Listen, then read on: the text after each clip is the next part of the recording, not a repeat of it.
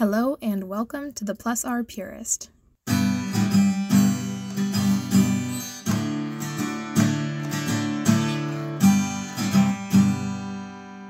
I'm going to go ahead and record this while sitting out here. Um, I'm just by my pastures. It's sunny and, well, it's not warm, but it's warmer than it has been.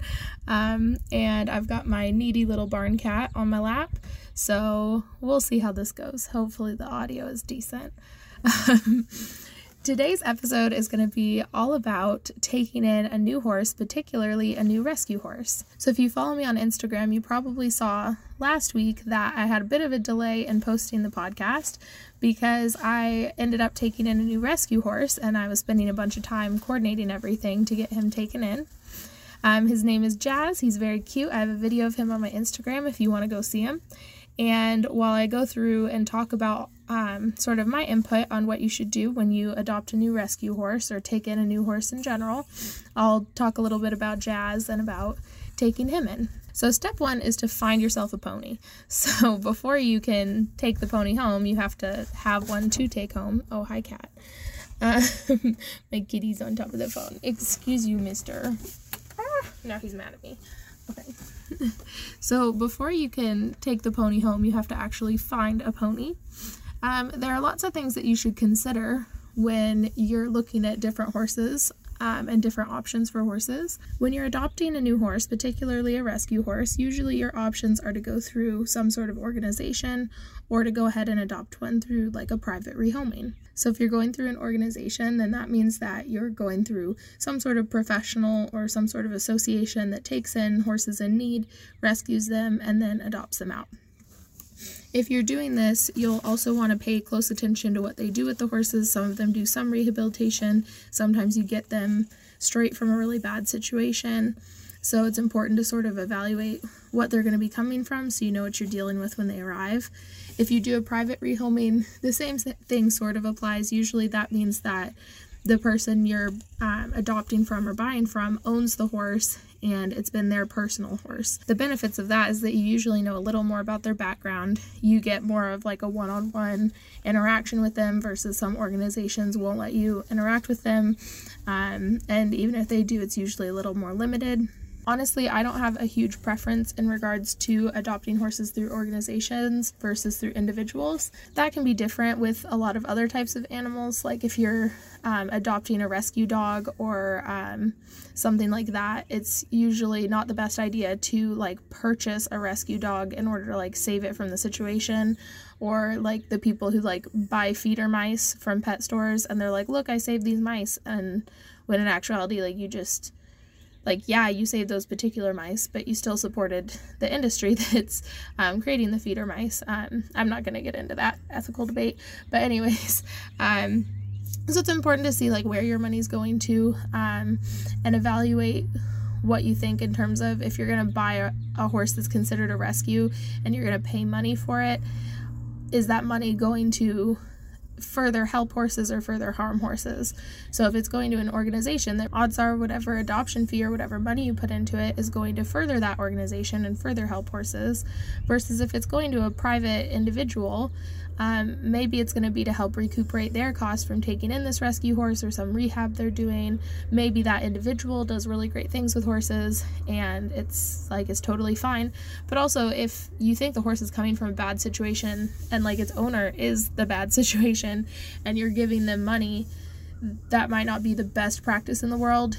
Um, you'll still have improved the horse's life, hopefully, but it's it's sort of up to the individual to decide if they want to um, give money to somebody who has been mistreating an animal in exchange for that animal.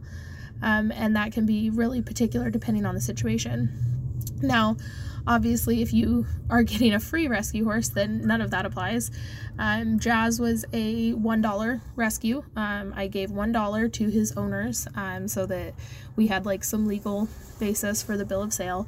Um, personally, I don't actually know if that is a real thing, but I have always been told that in order for a bill of sale to be legal, you, there has to be an exchange of money. So I always pay a dollar um, for my free rescue horses just because I want to cover my bases and make sure that somebody can't come back later and say, oh, that bill of sale wasn't valid and I want my horse back. so I paid a dollar for Jazz, um, and that was good. Jazz came from a private rehoming situation. I'm not going to talk a lot about where Jazz came from or his previous owners because I think that's an invasion of privacy for his previous owners and previous caretakers.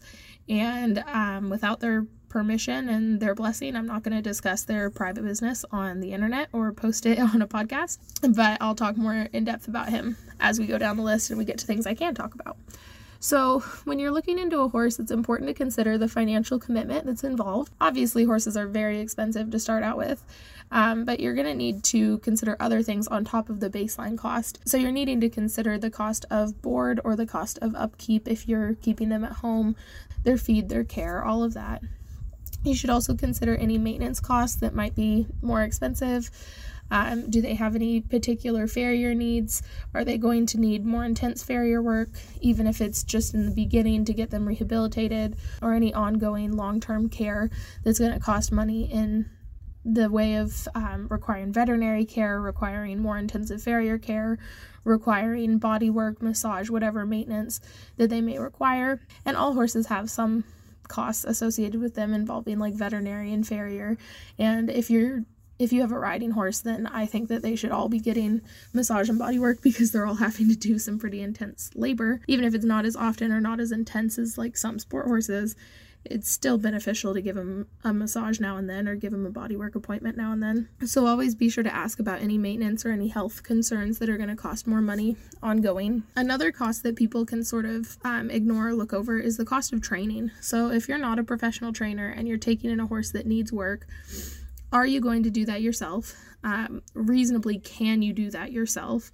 And if you think you can, are you still going to be able to maintain the cost of maybe going to some clinics or occasionally needing assistance with a professional? And even if you want to do all of the training on your own, if you realistically know that that's not necessarily going to be an option and you're going to need help, do you have the resources to pay for that help? Or is your horse going to end up sitting in a field or not getting the attention or not meeting the goals that you wanted to meet because you can't afford the training? Um, and obviously, it's not a bad thing to have your horse sit in a field and be a horse. Like, that's totally fine in my book. I don't care if your horse is a performance horse. But if you care about that, you need to take that into consideration. You also need to make sure that the location you have available to the horse will be suitable for that particular animal. Horses can have medical concerns or health concerns that require them to have different setups than others. Some horses need to be fed out of hay nets versus others have to be fed on the ground. Some horses need free access to more water than others. Some horses cannot be on grass. Some horses need to have grass. Some horses need tall, lush grass that's not going to be as stressed or as high in sugar, and others do fine on overgrazed or stressed grass. So, speaking with a veterinarian or a previous owner or evaluating the needs of that particular horse and how they might differ from your average horse and looking into the setup you have. I mean, if it's your own property and you're doing everything yourself, then you're going to have a lot more ability to sort of adjust things and make changes as needed. But if you're planning on boarding them or putting them at somebody else's property, you might need to make sure that it's okay with them if you need to do any custom setups or any adjustments because some boarding facilities and some people don't want their properties to be switched around, even if it is better for the horse. Um, I know there are some changes to my property that I just wouldn't be able to accommodate. Um, so that's something to take into consideration is making sure that the location you're putting them is going to be suitable for them. Another thing to take into consideration is the goals and expectations you're going to have in place for this horse. Are you wanting a horse that you can ride, a horse that you can perform with or compete with? Or are you wanting a pasture pet, a companion? Um, what expectations are you setting out for this horse? The main thing that will impact those expectations and their ability to meet them would be soundness. So, are they sound? Do they have past injuries? Do they have conformational issues that are going to cause them to break down or to have injuries if you expect a large workload out of them? And it's always a good idea to get a vet check if at all possible. Um, I do not always vet check my horses, and I've heard that, like, oh, if it's a less than $5,000 horse, you shouldn't vet check it, or less than $2,000, whatever price limit you want to put on it. Um, and I would say the price of the horse shouldn't be what determines that. It should be your goals for the horse. So if you want a companion and you don't care if you're ever going to get to ride them, maybe you want to, but if you genuinely do not care if you're ever going to be able to ride them, and if it turns out you can't, you won't be upset about that and that'll be fine, then you may not need to get a vet check because you'll take everything in stride, even if it turns out there's something wrong with the horse. But if you know that you're going to need to but if you know that you're going to want to ride this horse, you're going to want to compete with this horse, you're going to want this horse to do some sort of work that requires its body to be fit and sound, then it'll be a good idea to go ahead and get a vet check done so that down the road you don't end up with a horse that can't meet your expectations. And then you end up in a really tricky place where you have to decide what to do, whether to keep the horse um, and keep that financial responsibility and that time commitment, or to sell the horse to somebody else or what to do with it. And that can be a really tricky place to be in. Other things that can impact your horse's ability to meet your goals and expectations would be their size and their age. So, having a size appropriate horse is really, really important. I know what a tricky subject weight can be in the equestrian industry. The most important thing needs to be that the horse can carry your weight, that the horse is comfortable in carrying your weight, and the horse isn't um, too big to be able to hear you properly or communicate with you properly. Um, if your heels are at the widest por- point of the horse's barrel, or effectively like your legs go halfway down the horse's barrel, they might be a little big for you. Um, and I say that because it's going to make it more difficult to communicate with them effectively um, with like use of your body weight or um, your seat aids or anything like that. Now, if you're planning on just um, clicker training them off of voice or doing something along those lines, then it doesn't matter how big they are. Um, However, small is where we tend to run into more issues. So, if your horse is too small to comfortably carry your weight, then um, you sitting on their back is going to become uncomfortable for them, and eventually it will be an unpleasant interaction. And that's not fair to expect out of a horse. So, it's important to take into consideration um, the size of your horse and the build of your horse and make sure that they're going to be able to um, interact with you in a way that you want. And of course, age can be a consideration too if they're really, really young, it's going to take more time for them to finish developing and to become um, physically strong enough and put together enough to be ridden. Personally, I don't start my horses under saddle in serious work until they're about five years old, depending on the horse. Some of them a little earlier, some of them a little later. One of my horses, Bear, is eight years old and he grew an inch in the past year. So I know for a fact that his bones are still developing and everything's still shifting around. And if his body isn't put together, I'm not adding weight to the back of it. Um, on the other hand, River, my Clyde Warmblood cross, she's had a few people sit on her and she's had some riding However, um, she's only three, so I'm still not going to do anything intense with her. Um, in fact, she turns four this spring, and I'll probably start to do some more riding with her after her fourth birthday, um, probably later in the summer. But I'm not going to do anything serious until she's at least five. Um, Jazz is two years old. He might be three. Um, I got conflicting reports on his age, but the vet will be out to check his teeth um, once his snotty nose clears up, which I'll talk about later when I talk about quarantine. Um, and once the vet is able to take a look at his teeth and sort of evaluate how he's doing on that front and what age he is, and that will impact our training plans and my goals for him. The last thing that I like to consider when looking at goals and expectations is their ability to be resold or rehomed. The way my program works is that I have a set number of horses that I'm willing to own and take care of, and that's based on the size of my property, the amount of work that I could do in a day, and um, the financial backing that I have for taking care of these horses. Every time I have a spot open up, I'll go ahead and fill it with a rescue horse that I take in. I then rehabilitate the horse, put training on it, and I work with it as though it's my own horse. And down the road, if an adopter comes by that wants to adopt them, then I adopt them out to good homes. Most often, my adopters tend to be clients or students that interact with them during lessons and fall in love and decide to take them and have them be their own horse. And if a horse is never adopted, then they're going to stay with me for the rest of their life. I'm not in the market of flipping horses or reselling horses. I'm not a shelter in that I don't take in horses for immediate rehoming. Um, I think of myself more as some sort of like sanctuary. The horse comes here, it can live the rest of its life here. However, most sanctuaries are more permanent, and although I don't see myself as being a temporary home for these horses, I also don't see myself as necessarily being a permanent home.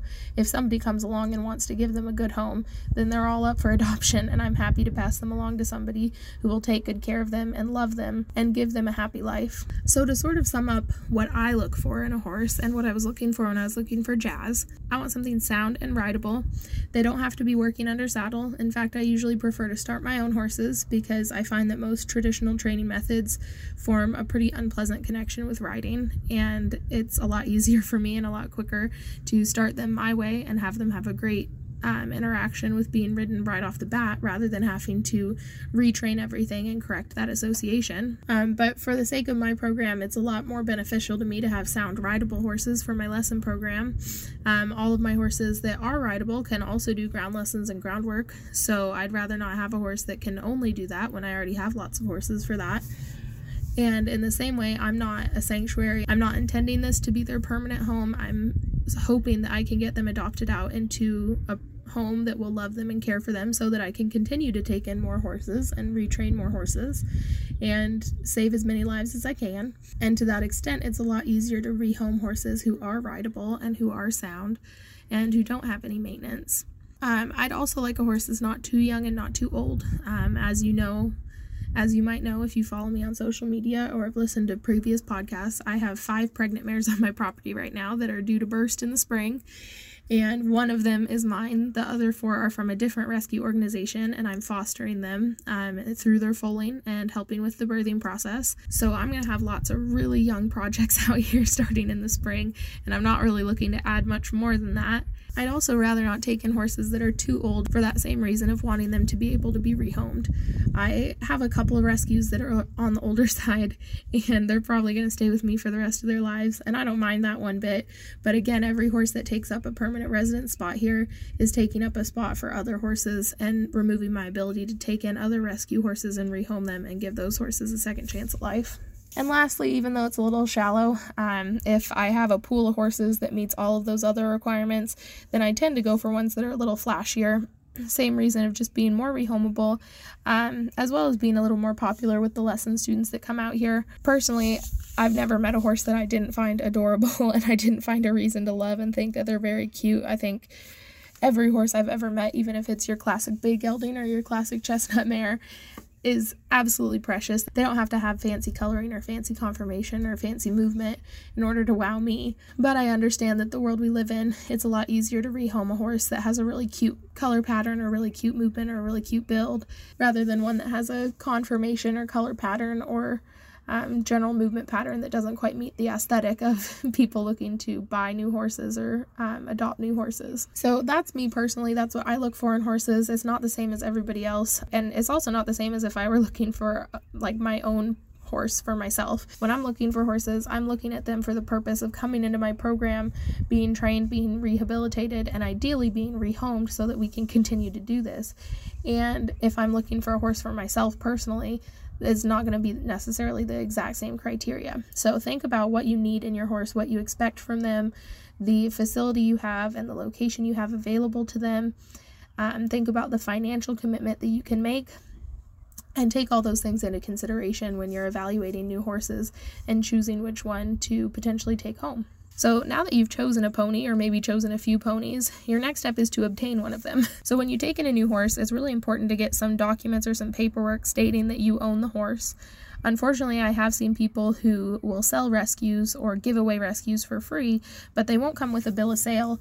And then down the road, once you put more work into the horse and you've rehabilitated them, that old owner or old organization that owned them will come back and say that you don't legally own the horse. And legally, they can have a right to take the horse back. And that is that's just a horrible situation that nobody should have to be in. So make sure that you get a bill of sale that legally states that you own the horse. Again, I don't know if this is actually true, but I have always been told by lawyers and by other horse people that in order for a bill of sale to be legal and legally binding, there has to be an exchange of money. And for that reason, I usually pay a dollar for the free rescue horses that I obtain. Um, and you want to make sure that in the bill of sale, you have the seller information, the buyer information, the horse information, and that's not just names, it needs to have some brief description. So for the people, you can put contact information, maybe address, phone number, email, anything like that. For the horse information, you'll want to outline maybe the horse's name, registry information, if they have like a tattoo, a microchip, anything like that, that's awesome. Um, even if they don't, though, you can give a description of them, state their color, their height, their age, their gender there any markings that they have, anything you can use so that if somebody were to go and say, oh, well, this was for a different horse, you can definitively say, no, this is for this particular horse, which I now own because you sold it to me. Um, and then it should have some sort of statement on it that says, like, the buyer agrees to sell the horse listed above to the seller for the amount of blah, blah, blah. Payment has been received and the horse is sold or the sale is final or however you want to word it. And then signatures and dates from everybody involved. So once you've officially bought the horse, you own the horse. Um, and even if it's not a purchase contract, it might be an adoption contract, which will have slightly different wording, but still it should have the same um, information of buyer info, seller info, horse info, a statement saying what's happened, and then signatures from everybody. And just to throw it in there, just a little side note, I'm not a lawyer, I'm not a legal professional. And so if you're really concerned about having a legally binding document, please talk to like an actual lawyer. But this is just from my experience in um, buying and selling horses for a really long time and adopting and rehoming horses for a really long time. So now that you legally own your horse, um, you need to get it to the place where you're going to keep it. So um, you can find a commercial hauler, you can haul yourself, make sure that your trailer is um, safe and um, they're not going to hurt themselves on it. I'm not going to go into full depth of how to rig like a properly safe trailer because that would be another like three hours of podcast. um, but what I um, will go into a little bit of detail about is ways to load your horse using positive reinforcement um, and ways to unload your horse using positive reinforcement.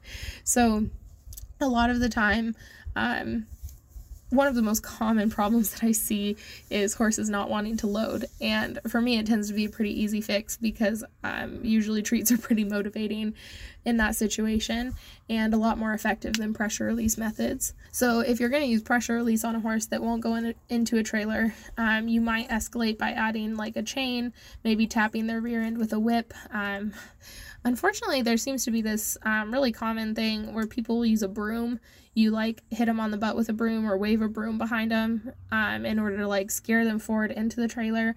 Um, but usually that just results in them going like sideways and trampling the handlers or like jumping off the side of the ramp or hurting themselves further. So that's not always the best um, option. Another option, of course, would be to like corral them into the trailer. So if you can make some sort of chute or some sort of like enclosed area where they can um, where the only way to escape that area is to go into the trailer, then you can make that area a really unpleasant place to be, and eventually they will go into the trailer. So this is a lot more effective if you if it's like a straight line narrow chute going directly into the trailer because then you just have to scare them behind you just have to add unpleasant stimulus behind them that will move them forward towards the trailer until eventually they're in and you can close the door. However that's not always um, an option depending on if you actually have a chute or movable panels that you can set up in order to get the horse into that situation. I've seen a lot of horses loaded through a round pen um, and you park the trailer at the front of the round pen and you essentially round pen them in the way that you like you run them around a round pen as much as you can. And every time they start to go near the trailer or go towards the trailer you start to release pressure and you give each time that they do that until eventually they learn the only way they're going to get to stop running and stop moving and stop having something chase them is to go into the trailer. And once the idea of being in the round pen is more scary or more unpleasant than the idea of being in the trailer they'll go in the trailer all of these options are about making it less pleasant to be outside so that then the horse wants to go inside the trailer. On the other hand, what I tend to do is I tend to make the inside of the trailer more pleasant. Um, this is really easy to do. Sometimes it just takes a hay bag, other times it just takes a handful of grain or maybe a bucket of grain, and you can lure the horse onto the trailer. I was able to load Jazz using some really gentle pressure release. I actually have a video on my Instagram and Facebook if you want to watch it, and I did a little voiceover describing what was going on. So when I got Jazz, he was sick. Um, he has a really snotty nose and he didn't want to eat dry feed out of my hand and I wasn't really interested in feeding him wet slop given that it was like below freezing and super windy outside and my hands would actually fall off if I tried to feed a horse wet feed out of my hand um, on top of it just being messy and gross um, so I went ahead um, he was trained to pressure release he knows how to give to halter pressure and he wasn't um, although he was scared of the trailer, he wasn't extremely fearful of the trailer. And so I was able to lead him on using just really gentle pressure release with the halter. However, that's not always the case. Um, whenever I was leading the feral horses from care, two of them knew how to put a halter on and knew how to give to pressure. Um, but even then, they weren't willing to give to pressure enough to load onto a trailer. And so I used grain to help lure them on. And when I say grain, I don't mean like a sugary cereal grain. It was actually like a pellet feed that's like a complete feed for them that's forage based. So what I do is I go ahead and open up the trailer so that I can walk all the way through. So I don't ever want to be trapped inside a trailer with a horse or trapped inside a small area with a horse. I don't care how experienced of a horse person you are, that's a dangerous space to be in. So my number one thing when I'm loading horses is safety. The trailer that I have allows me to load the horse onto the trailer from one door and then go out another door anytime you're loading a horse onto a trailer, you should have access to an escape door or a way to get out of that trailer if needed. If your trailer does not have an escape route, then you need to teach your horse how to self load or you need to use a different trailer because it's just not an option to end up stuck in a trailer with a horse. So these care horses were totally feral. Um, I would open up one of the ramps. There are two ramps, there's one off the back and there's one off the side, and there were two stalls inside. So the way I went ahead and did things was that I loaded the first two that did that were not halter trained at all, that were totally feral and literally wouldn't even let me pet them at the time. And I took a bucket of grain and I put one of them in a small corral, um, is a little smaller than your average round pen. And the only way to get out of that corral would be to go into the trailer and the reason I did that was just so that she couldn't walk out into her field and decide it wasn't worth getting on the trailer. Um, it gave her a little more motivation because the corral is really boring. There's no food. Um, I think there might have been a water bucket, but there might not even been water. So there's nothing to do in this corral. It's very boring. And I had a bucket of grain and a giant hay bag inside the trailer. So lots of fun in the trailer not super exciting outside the trailer. That said, it's not scary or adverse outside the trailer. There was never anybody chasing her or any like threat to her outside the trailer.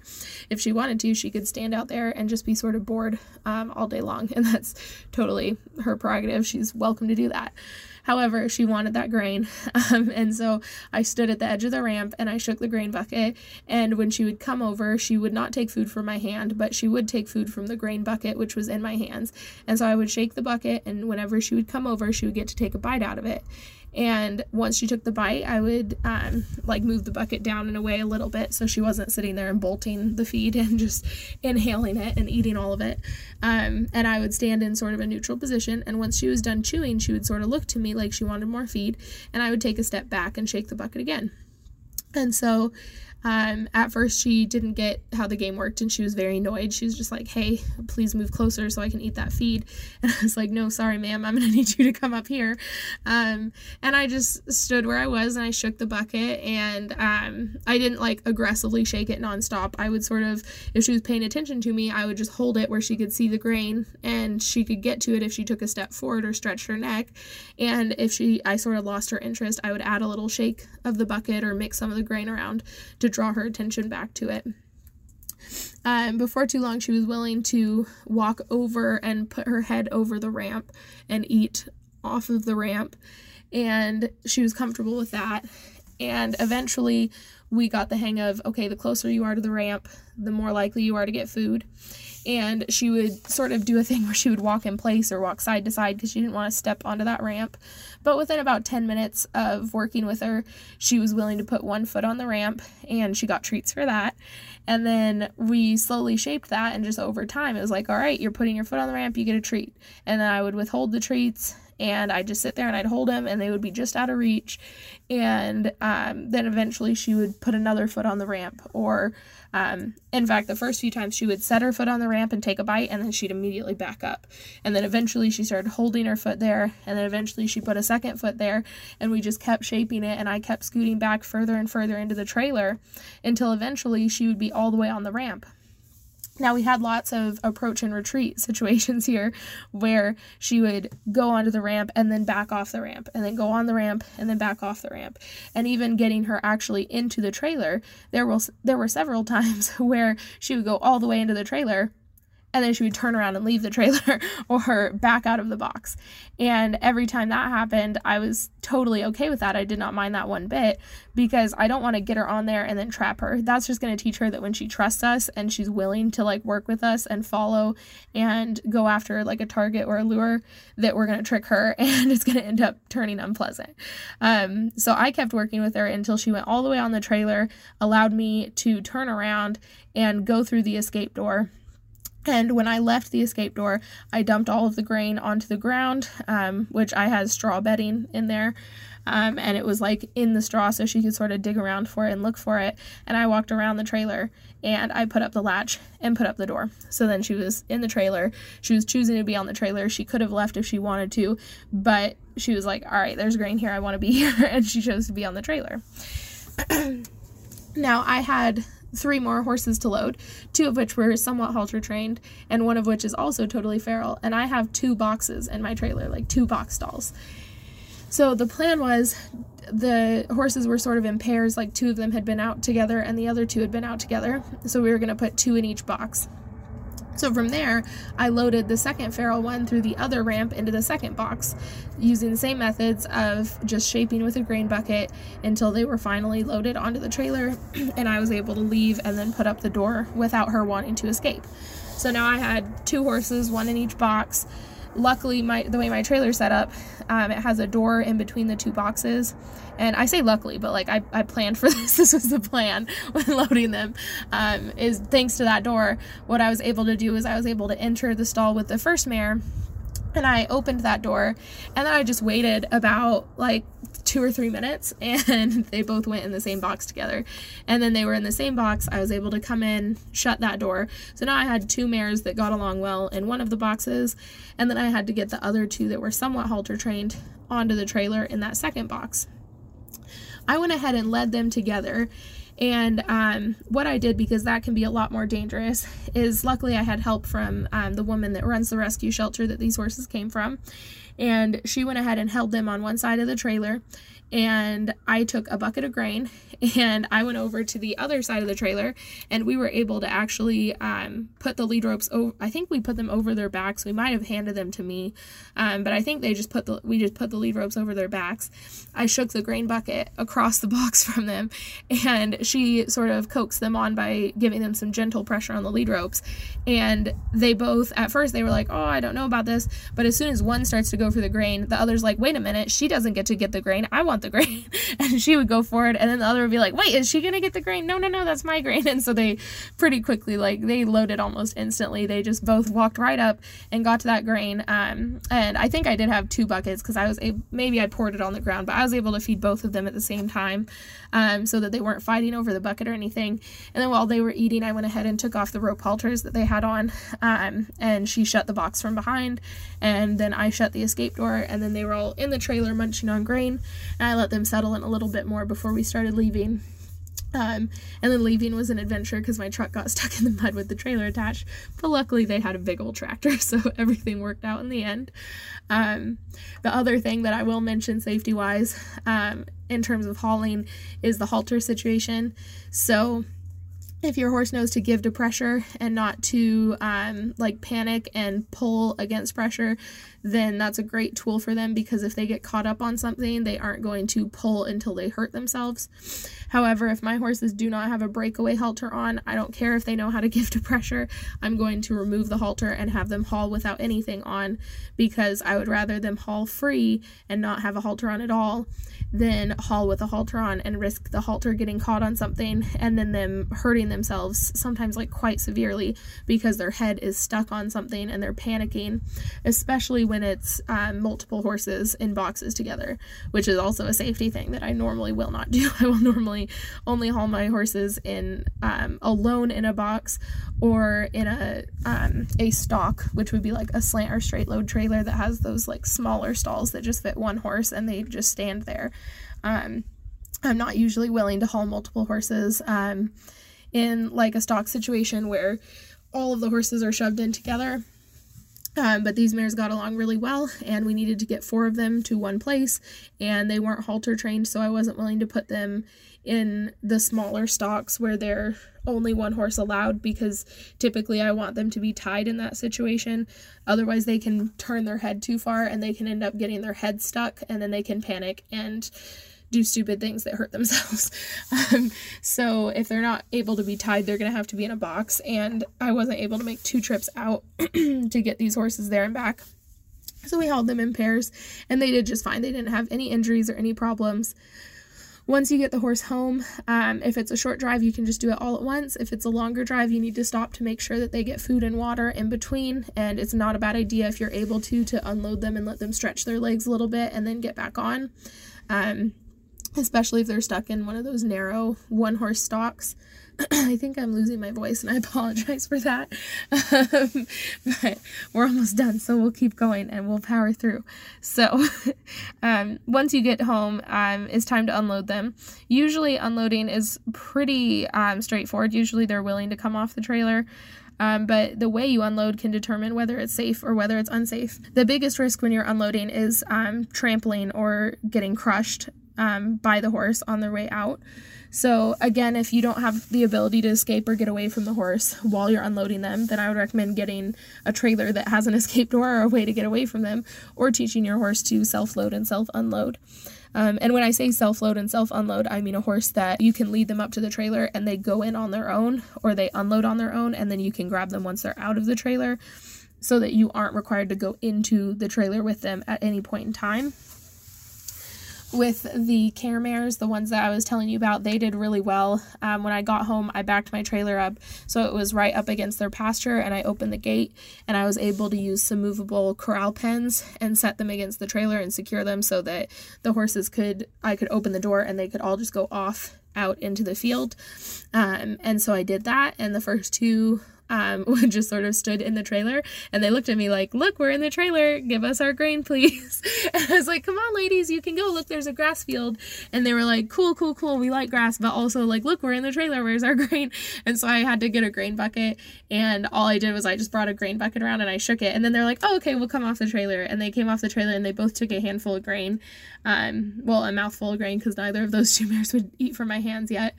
Um, and then they sort of noticed how much grass there was and they walked off into the grass. And then I was able to go in and open the door to let the other two mares out.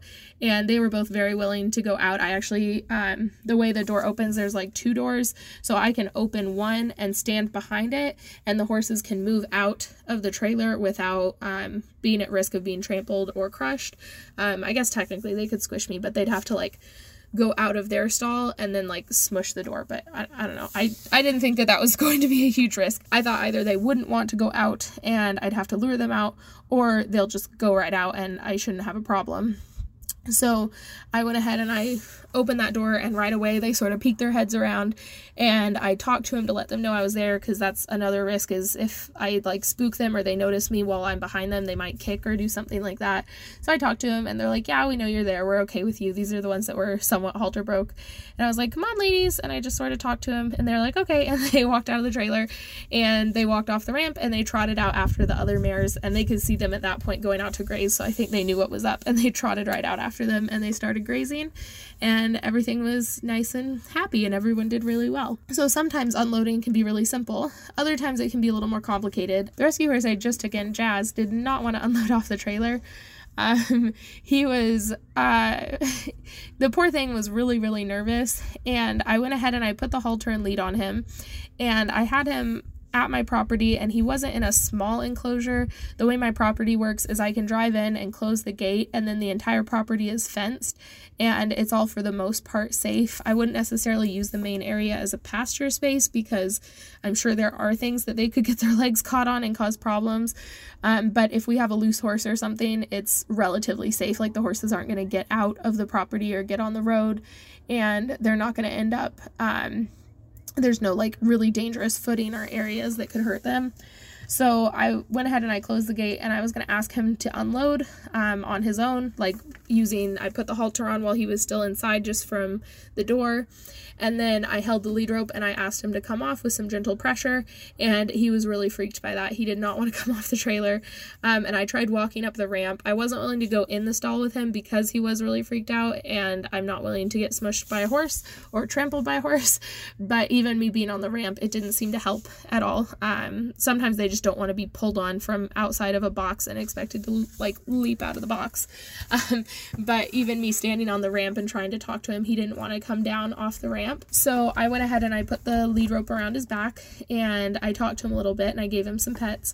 And he was kind of okay with that. He's a little bit scared of hands, so pets aren't really a motivating stimulus for him, but they're not like extremely unpleasant most of the time, um, as long as you're not like too quick to raise your hand towards his face. So I went and I got some grain and I shook the grain bucket, but again, he wasn't wanting to eat dry food, I think because he's feeling a little sick. So I wet down the grain bucket, and this whole time he could walk out if he wanted to, like he could just walk off the trailer. And um, he just stood there in the box on the trailer. And so I went and I wet down the grain and I brought it back and I like sloshed it around and I let him take a bite out of it. And he was more excited about that, but still not enough to come off the trailer. And so I just stood stood there and I talked to him for a while and I had the food. Um, and that's actually when he got the name Jazz. He came with a different name. Um, but for the previous owner's privacy and for the sake of giving the horse a fresh start and making sure that any of their background before they were rescued doesn't follow them or cause any drama in their future, I usually rename the rescue horses I take in. I will also rename them because a lot of the times they have some negative associations with their names. I've seen horses that when you call their name, they actually startle or jump because they're expecting to get in trouble um, when they hear their name called. So if that's the case, I'll go ahead and rename them. And I was considering renaming him. There wasn't a lot of like bad blood that came from his rescue situation, so he would probably be a candidate for keeping his name. Um, if he likes his name. However, I was calling his name, he wasn't really coming to it, um, and I started calling him by some nicknames. And I finally said, like, Jazzy, Jazzy, come here. And he sort of lifted his head up and looked at me. And I was like, Yeah, good boy, Jazz, come here, Jazz. And I was like sloshing the water or the like mash bucket thingy. And he sort of took a couple steps over towards the ramp and he took another bite. And I was like, Yeah, good boy, Jazzy, come on. And I gave him, um, I went ahead and grabbed the lead rope, gave him a little tiny pressure, um, like a little wiggle, and sloshed a little mash around. And then he was like, okay. He literally he took a breath and then he went ahead and walked off the trailer. And once he was down off the trailer he was really happy and he took a couple bites of grass and he led over to his little pasture um, really nicely. Um, and so since then i've been calling him jazz or jazzy and he's really liked it. I've also since found out that he, there was another horse at his barn named jazz and so i'm wondering if maybe like that horse gets a lot of like affection and attention or treats or something and that's why he like likes the name Jazz. I don't know. Um, it could also be that he just likes the sound or it makes him happy. Maybe a, somewhere in his past he was called something similar to that or a human used a word like that and it was had a pleasant association, or maybe he literally just likes the sound. I don't know. But regardless, he likes it. So I'm going to call him Jazz or Jazzy. So now that you've obtained your pony, you've hauled him to your place, you've unload, unloaded them, you officially, like, you have your pony. There are a few things that you can consider when you first take in your horse. Um, the main thing is quarantine. So if your horse comes from an unknown background or they've traveled along, um, and they've interacted with a lot of horses. Um, maybe they've been through a feedlot or an auction, or maybe they've been at some big hauling barns or boarding barns that have a lot of traffic coming through them. It's a good idea to give them a 30 day quarantine or pseudo quarantine. Sometimes this means putting them in an isolated paddock so that they can't interact with the horses except over the fence. However, if they can still touch noses, they can usually still spread diseases. So, most of the time, a quarantine needs to be where they can't touch noses um, a full quarantine would have them even further separated from the horses so that ideally even airborne illness won't transfer from one to another. Um, Jazz is in what I would call a pseudo quarantine. He can see the other horses, they're sharing the same air. Um, I mean, they're outside, so they're always sharing air, but they're like, there's about a 20 foot gap between the edge of his paddock and the beginning of the nearest paddock. So he can get somewhat close to the other horses and he can watch them. Um, but his pasture space is separate. He can't touch noses, and that's because he has a pretty snotty nose. So he clearly is like a little bit sick. So I'm just going to wait for that to clear up. Usually, once it clears up, I'll give them about a week of being healthy before I'll put them out with the other horses um, or put them in a space where they can touch over the fence and start to interact with each other and then eventually go out together. Um, but if you're ever nervous or you don't know what to do in terms of quarantine or you think you have a sick horse, definitely call your vet, talk to somebody who's actually a professional in this like situation. Um, another side note, I'm not a vet, so I can't actually like tell you how to quarantine your horse or how to deal with a sick horse. That's something you need to figure out for yourself. When you're ready to introduce them to the herd, that can be a really tricky situation. Um, you want to make sure that there's no fighting or no issues that are going to cause um, any injuries or undue stress on the horses. Usually, I'll let mine meet over a fence, make sure that the fence is safe. Certain types of fences, the horses can get their legs caught in, and sometimes when they're first interacting, they'll like do the thing where they like squeal and like strike out with their front leg, or they'll kick at each other and both of those can cause them to get their legs caught in fences if it's the wrong type of fencing. If it is the type of fencing that they can get caught in, make sure that it's weak enough that if they are caught up, it's going to break before the horse breaks. You can fix a fence board, um, and that's not the biggest problem in the world to have, but fixing a broken leg on a horse is a whole nother situation. So I prefer my fencing to break before my horses break if given the option. You also want to make sure that when they are finally in together, they have enough space to get away from each other. I find that if you turn a new horse out in a herd, um, like cold turkey, just hi, here's a new horse, you never got to meet him, but now he's in with you, and they have a huge open range. They don't really have problems. Um, I'm sure there are exceptions to that. I'm sure there are some horses that are just annoying enough that they still have problems, um, or whatever reason they still have problems. But for the most part, if you turn horses out into a herd with no like proper introduction, if they do start to fight, they can run away from each other and get enough space. They don't tend to have issues. But if you have a smaller paddock where if the horses start to fight, they're going to end up running into fence lines or they could corner each other, you're definitely going to want to introduce them over the fence, let them get to know each other a little bit, let them interact, learn to read each other's body language with some sort of protective barrier in between them before you ask them to go out together. Once they are out together, keep a close eye on him, watch for any um, behavioral issues or um, any resource guarding or issues like that. Resource guarding can sometimes be solved by adding more resources to the paddock so that that way they have um, more access. So even if one horse wants to guard one water bucket, well, there's another one across the paddock they can get to.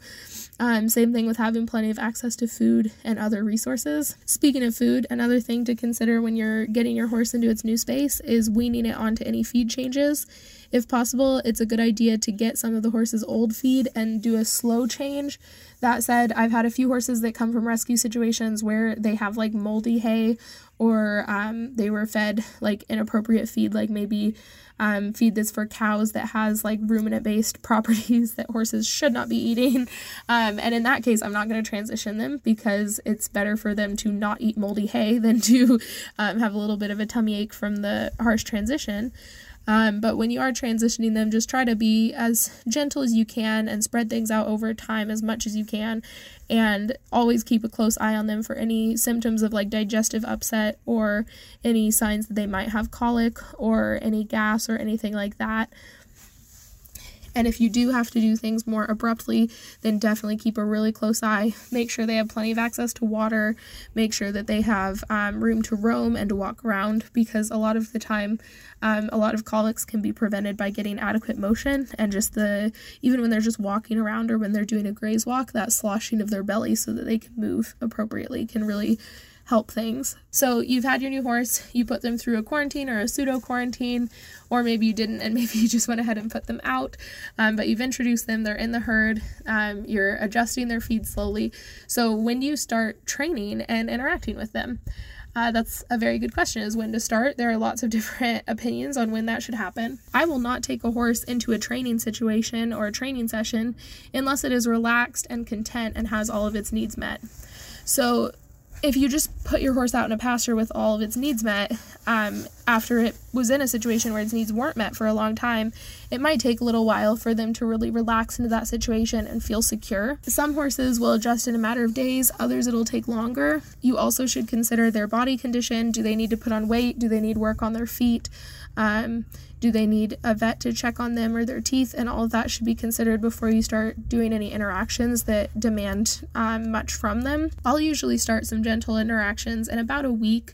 Um, if they're unhealthy or they have um, a lot of anxiety, then I'll let them settle in extra long. Sometimes it'll be a month, sometimes it'll be longer. It just, it really does depend on the horse, and you have to really watch their behavior and watch their attitude. But if they're comfortable and they're relaxed and they seem to have settled in quite nicely, then I'll go ahead and start some interactions and some basic training. The first thing I do is establishing how to take treats. So um, I might do this over protective contact if I think that the horse is going to have a lot of problems with it. Um, because I'm a professional and I'm really experienced with teaching horses how to take treats, I usually don't have to use protective contact, but um, a lot of my students will still have to use it, and people who are newer to the um, situation should definitely use protective contact. It's just a basic safety measure, and that should always be top priority. So I'll go ahead and interact with the horse, um, whether it's through protective contact over a fence or through a fence, um, or over a stall door, or um, from inside a shelter, or however it works. I'll go ahead and begin by just feeding them a few treats. They get the idea of, oh, hey, this person has treats, and they will give them to me from their hand. That's awesome.